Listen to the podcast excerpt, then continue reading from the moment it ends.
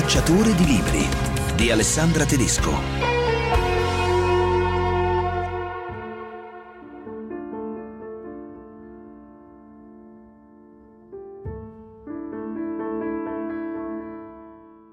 Recuperare nel ricordo il rapporto fortissimo con la propria madre, sondare però anche gli effetti che quel legame e soprattutto il disamore ha avuto sulla figlia, è quello che fa Maria Grazia Calandrone nel romanzo Splendi come vita, pubblicato da Ponte alle Grazie. Questa è una storia vera, è proprio quella dell'autrice.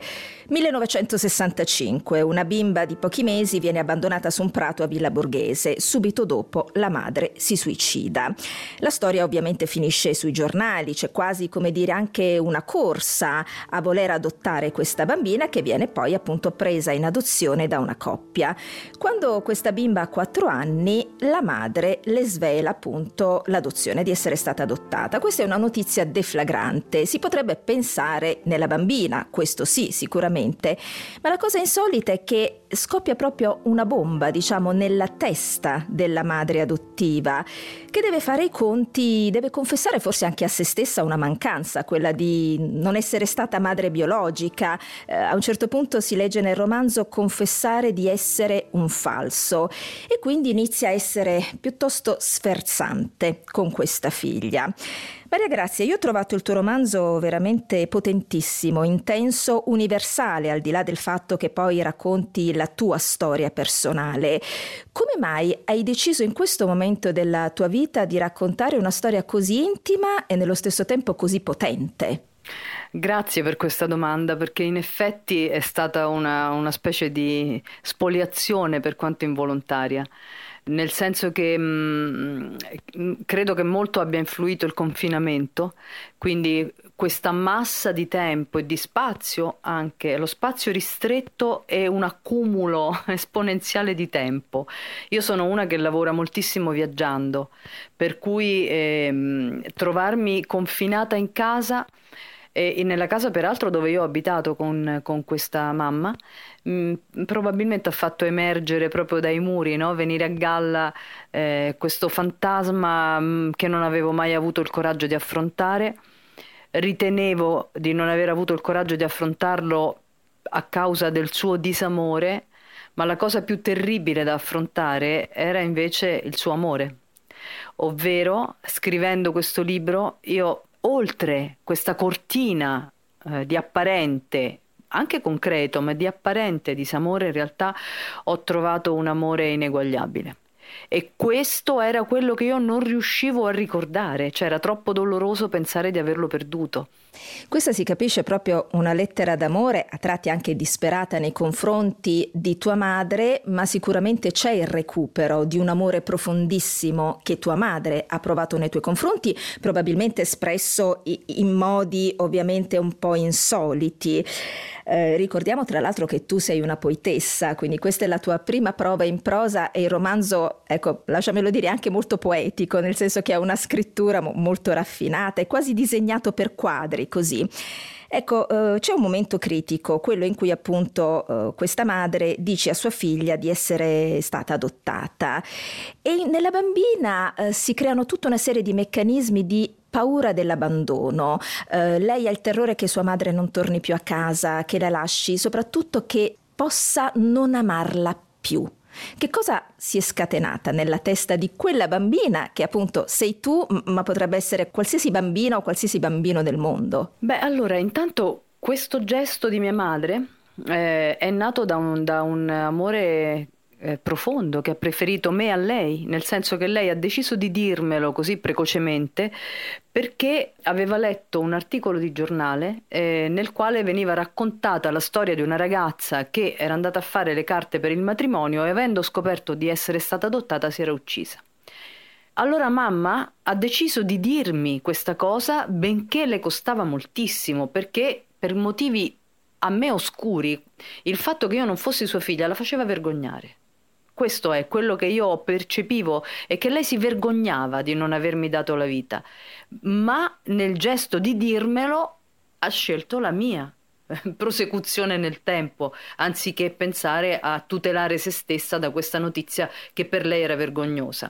Io però questo, questo grande amore non l'ho colto subito, l'ho colto con il tempo quello che, eh, che, è scattato dentro di me è stato una specie di seconda vita, a parte la paura dell'abbandono e della perdita, la rievocazione di una perdita, e poi eh, un, una specie di seconda vita ideale nella quale mi servì, mi, che mi è servita a rifugiarmi nei momenti più difficili con lei, cioè quando la realtà di mia mamma adottiva, ovvero peraltro dell'unica che ho avuto, eh, era eh, deludente, in questo modo io avevo una seconda madre astratta eh, da, da, poter idealizzare, rimpiangere, eccetera, che poi ho incarnato nella figura di mia nonna, che è stata invece mia nonna, mamma di, ad, di mia mamma adottiva, che è stata veramente salvifica nei miei confronti, così come ho appioppato ad altre figure femminili nel corso dell'esistenza successiva. Insomma, quando lei non era sufficiente a, ad amarmi, diciamo così, secondo me. Ecco, tua madre, tu lo scrivi proprio chiaramente, uscì ferita dalla sua stessa rivelazione. C'è il concetto appunto di perdita, di abbandono e di amore sono sempre molto legati nel tuo romanzo e nella tua storia. A un certo punto ricordi di quando tua madre ti fece imparare a memoria la famosa poesia di Carducci, Pianto antico, e tu scrivi, facendomi imparare come prima poesia la poesia del poeta che piange d'essere orfano del proprio figlio, la mia mamma imprime in me per sempre la propria dichiarazione d'amore intrisa nell'orrore della perdita. Quanto questi concetti appunto sono stati sempre legati nella tua mente, perdita, abbandono e amore profondissimo? Eh, diciamo che inclino. allora, io anche, nel, anche come mh, mm, poetessa, nel, nell'ultimo, nell'ultimo, libro, mh, mm, ora mi fai venire in mente, c'è una poesia dedicata al, al simbolo giapponese di amore che è Ai. E il simbolo giapponese di amore è un troppo pieno. No? E racconto appunto in poesia, in questo caso, in una prosa poetica in realtà anche in questo caso, eh, di come l'amore sia sempre manchevole di qualche cosa, sia sempre rimpianto di qualche cosa. Quindi io penso che a parte dei momenti di particolare appagamento in cui almeno io non so, ma credo che sia una cosa sensibile, diciamo, a, anche ad altri. A, a parte i momenti nei quali si è completamente presenti e completamente coscienti della propria vita al 100%, che sono momenti miracolosi di rivelazione, c'è sempre, io penso, nel sentimento dell'amore, è sempre un po' bagnato da questa acqua della perdita, non c'è niente da fare, da questa o timore o, o coscienza che finisca ma credo adesso eh, per dire un bambino che, eh, che, che, prende un animale sa che quella è un amore provvisorio. Allora, se il bambino è particolarmente, come dire, evoluto anche nel linguaggio, lo dice, ma c'è sempre l'idea, io penso, o a tranne in questi momenti meravigliosi dei quali dovremmo essere grati all'esistenza, c'è sempre questo, questa mina che è anche però il bello, no? Perché senza, senza la fine non ci sarebbe la bellezza. Se noi fossimo eternamente nell'amore, sarebbe una noia mortale, appunto. Anzi, una noia immortale. Una noia immortale a quel punto, una noia immortale. Ecco, questo tuo romanzo Ovviamente ci sono molte parti dolorose, eh, il momento in cui per esempio tu descrivi l'adolescenza, eh, le frasi appunto sferzanti di questa madre che dice non sei mia figlia oppure sei una puttana o sei matta e tu scrivi mi sigillo, una lastra polare di indifferenza, niente mi tocca. Ecco, come ha fatto quella ragazzina a mettere appunto questa lastra di indifferenza? È stato ovviamente un modo per proteggere se stessa, un istinto di sopravvivenza. Sì, sì, eh, ed, è, ed, è, la cosa peggiore che possa succedere, ovviamente, quella di eh, raggelare la sensibilità. Per fortuna mia mamma, appunto, eh, dicevi tu di questa poesia del pianto antico, mia mamma mi ha cresciuta con le poesie mi ha preparata alla seconda elementare, mi ha fatto lei la primina perché era una professoressa di lettere e mi ha preparata alla seconda elementare, eh, all'esame di seconda elementare con le poesie. Quindi diciamo che mi aveva però fornito nel momento stesso in cui lei è diventata dolorosa, diciamo così, mi aveva fornito, oltre che questa madre ideale, anche una chiave anche la chiave che era la chiave delle parole, che è quella che poi eh, io avrei adoperato per, eh, racconto a un certo punto nel collegio, per trovare la verità universale, la verità radiale che è dentro tutto, dentro tutto. Io sono convinta di questa corrispondenza canora, molecolare, eh, musicale che c'è fra tutto il vivente e la raggiungo attraverso le parole e le parole le devo a lei, c'è poco da fare. Quindi questa, questa lastra polare di indifferenza comunque per fortuna aveva dietro questo seme di, di salvezza. Ecco, siccome tu eh, hai voluto mettere anche il dito in molte piaghe, non hai risparmiato anche le contraddizioni di questo rapporto appunto con tua mamma, eh, c'è una frase che mi ha colpito particolarmente. Tu a un certo punto dici sostanzialmente che il danno del disamore è la nostalgia del suo veleno. Insomma, chi ha provato disamore eh, prova il gusto di ritrovarsi sempre nella stessa situazione, come se fosse schiavo, come se il disamore fosse una sorta di comfort zone, diremmo oggi. Effettivamente è qualcosa che, che, che, succede poi, cercare di inseguire sempre i, i, dolori a, a cui siamo affezionati? Beh sì, sono appunto il territorio conosciuto, no?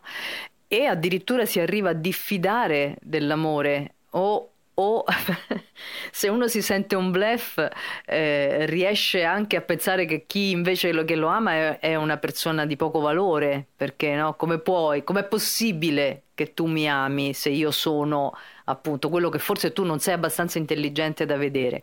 Ecco, queste parole che tu dici sono contenute in questo trattatello eh, adolescenziale, no? in cui riflettevo in maniera, eh, lo dico con, come, come, con delle sciccherie nicciane sul, sul grande nulla eh, del disamore.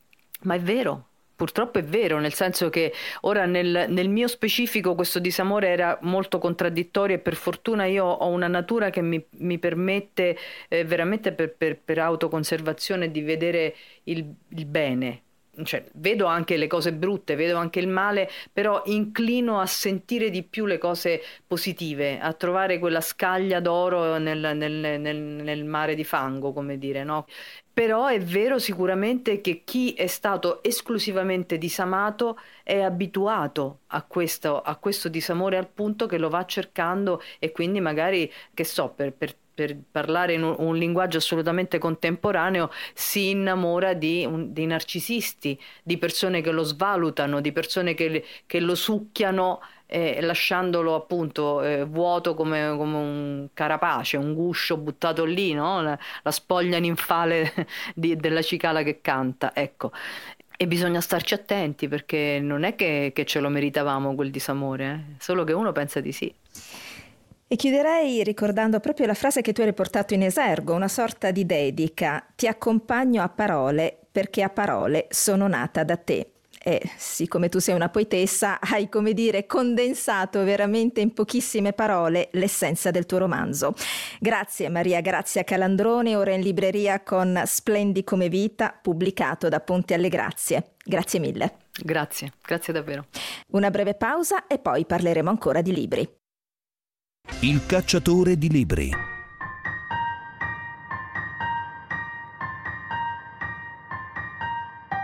Quel luogo a me proibito, romanzo scritto da Elisa Ruotolo, pubblicato da Feltrinelli. In questo romanzo la protagonista è una donna che è cresciuta in un contesto sociale e culturale eh, direi veramente soffocante. È un contesto in cui per esempio viene evidenziato con forza il concetto di vergogna. Questa donna viene proprio schiacciata da tutto questo modo di vedere le cose, anche da un concetto di morale estremizzato e arriva addirittura a sentirsi invisibile, tanto che, diciamo, vivrà addirittura la sua prima storia d'amore, ma forse si sentirà per la prima volta veramente viva solo eh, dopo i 40 anni, quando incontrerà un uomo, insomma vivrà una storia che proprio scardinerà la sua visione del mondo. Elisa Ruotolo, partiamo proprio dal contesto in cui eh, cresce la tua protagonista. Abbiamo detto che è un contesto culturale proprio soffocante, soprattutto la famiglia di questa donna è un contesto soffocante. Si parla di vergogna, la vergogna per esempio che accompagna eh, il nonno paterno e la nonna materna per diciamo situazioni diverse. Come mai è così presente questo concetto di vergogna, pur essendo una storia ambientata ai tempi nostri, nel senso che questa donna è ragazza negli anni 70. Sì, è proprio così, c'è la vergogna che insieme al senso di colpa è molto molto presente all'interno del libro. La ragione dipende, eh, credo, proprio dal livello di educazione in cui la protagonista è stata cresciuta. Diciamo che ci sono varie stratificazioni e vari piani di lettura all'interno di questo romanzo, perché diciamo che la, il punto di partenza credo che sia la volontà di raccontare gli infiniti nodi che ci limitano e nodi sono per esempio il giudizio sociale, un, diciamo, un moralismo familiare molto forte. Sono dei nodi molto difficili da portare e forse più difficili anche da riconoscere da sciogliere perché derivano da persone che ci amano e da cui probabilmente nessuno si aspetterebbe di essere limitato. E invece accade proprio così. La vergogna Mm, è un qualcosa che accompagna la mia protagonista perché lei è abituata sicuramente a vedere il suo stesso corpo come sede dell'impurità Infatti lei viene educata a tenersi molto da parte o anche la fisiologia per esempio viene vissuta come un qualcosa di, ehm, di cupo, di torbido, qualcosa appunto di cui vergognarsi ed è soprattutto molto perseguitata dalla sensazione di essere anche invisibile come ovviamente si diceva poco fa perché è un qualcosa che viene da lontano, che è innestato all'interno della sua famiglia a partire da una nonna che ha vissuto accanto appunto al nonno, però in una posizione di essere minore. Ecco, il concetto di corpo che tu hai introdotto è molto presente in questo romanzo perché il corpo è qualcosa di cui vergognarsi, appunto, in questo contesto familiare, ma il corpo è anche sede di vita. Attraverso il corpo la protagonista capirà a un certo punto di essere viva. All'inizio il corpo addirittura è considerato animale da tenere a bada, come a un certo punto tu scrivi. Che relazione ha la tua protagonista appunto con il corpo? La mia protagonista mh, ha un rapporto particolarissimo con il suo corpo. Lei molte volte dice eh, vorrei essere mia perché sente appunto di non appartenersi. Il corpo per lei è qualcosa di turbolento, di vulnerabile, di estremamente mutevole ed è soprattutto un corpo che domanda, che chiede in silenzio e che rincorre l'universo maschile anche perché sente di non riuscire a decifrarlo. Lei è stata educata, abituata ad ignorarlo, a non, eh, a non diciamo, percepire i propri desideri e soprattutto a tenerli da parte, perché l'universo maschile, appunto come le dice una volta sua madre, è qualcosa da cui può arrivare il pericolo e lei è soprattutto una creatura che avverte con molta insistenza la minaccia del pericolo. E infatti lei per esempio eh, da ragazza si veste con questi vestiti enormi, anche informi, perché il corpo è qualcosa che va nascosto e guarda per esempio il corpo di una sua compagna di, di scuola, Nicla, una ragazzina che a 13 anni rimane incinta e quindi a differenza della tua protagonista, Nicla è una ragazzina tutta corpo, eh, simbolo e segno di vita e di vitalità. In che modo eh, appunto la protagonista guarda a questo corpo molto diverso dal suo? Lei lo guarda, credo, con molta ammirazione. È una ragazza molto diversa da lei, è proprio il suo contrario. A un certo punto dice era come se avessimo provato a dividere il mondo e io avevo preso il significante mentre lei il significato, quindi a conti fatti è come se Nicla avesse percepito il senso delle cose e lei ne fosse rimasta fuori. C'è poi un episodio particolare in cui lei cerca di descrivere questa sua compagna di scuola dopo che appunto eh, ha avuto anche il bambino, il momento in cui lei cerca di eh, bucarsi l'orecchio per avere appunto un orecchino, una, qualcosa anche di particolare. Lei è un, quasi un animaletto, Nicla, perché tutte le cose che desidera prova ad ottenerle in una maniera che devia rispetto alla via tradizionale e soprattutto è un personaggio che vive ad occhi chiusi, diversamente invece dalla mia protagonista che invece mh, attraversa l'esistenza in uno stato di perenne allerta. Infatti un'altra cosa su cui io insisto molto è mh, assimilare appunto l'io narrante ad un erbivoro nel senso che la contrapposizione carnivoro-erbivoro è molto forte in lei e lei percepisce di avere quello stato di vigilanza continua che hanno gli animali che si sentono continuamente braccati. E infatti a proposito di quella scena dell'orecchino, Nicla chiede alla protagonista, dice aiutami a bucarmi il lobo dell'orecchio con quest'ago. E, e lei invece rimane come paralizzata perché f- fa fatica a vivere anche quella che pensa sia una, anche una forma di, di, violenza, di contatto intimo con questo corpo. Ecco, in questa famiglia, dicevamo, il concetto di vergogna è qualcosa di molto presente, eh, questo perché la nonna materna ha cresciuto una figlia da sola, il nonno paterno invece vedovo aveva poi trovato una nuova compagna che però veniva di fatto sottomessa, insomma una visione anche molto maschilista, arcaica della famiglia. La madre della protagonista tu la definisci prigioniera della morale capolavoro di obbedienza. Ecco, la protagonista sente però che in lei c'è qualcosa di diverso, qualcosa di diverso che forse riesce a venire fuori solo nel momento in cui incontra un uomo, ma lei ormai ha già superato i 40 anni. Che cosa le succede nel momento in cui incontra quest'uomo? Eh, succede praticamente l'inatteso. Lei è una donna appunto di 42 anni che ha un lavoro, che pensa Mm, di avere una vita ormai risolta e quindi di poterla trascorrere all'interno di quel recinto. Invece l'amore, ed era quello che proprio volevo raccontare, viene a scardinare tutto. Infatti io mi ero chiesta proprio cosa accade se ad esempio, non riesci ad essere tua se vivi il desiderio come colpa, cosa accade se però quel desiderio che avevi lungamente immaginato poi si concretizza e diventa carne? Lei in realtà è una donna bonsai ed è una metafora quella del bonsai che io ho molto utilizzato all'interno del libro perché mi sembra che sia metafora universale di ciascuno di noi. Io penso che la storia di questa donna in realtà sia la storia un po' di noi tutti, perché ciascuno di noi ha un vincolo, ha un nodo, ha una corda che stringe.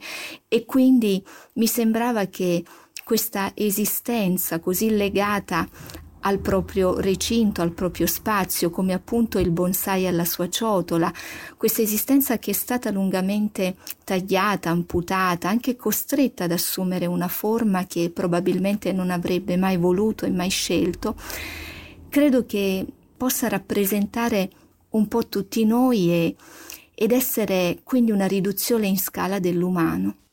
Ecco, ora senza svelare troppo naturalmente della trama del romanzo, diciamo che a un certo punto la protagonista vedrà la sua vita un po' spaccata in due, da una parte quello che era sempre stata all'interno appunto dell'educazione familiare ricevuta e quello che vorrebbe essere, quella vitalità che vorrebbe esprimere. Tu a un certo punto scrivi, impariamo da piccoli a essere ciò che diventeremo. Da allora cominciai a dubitare del mio senso e della mia legittimità. Sperimentavo, insomma, la vergogna di esserci.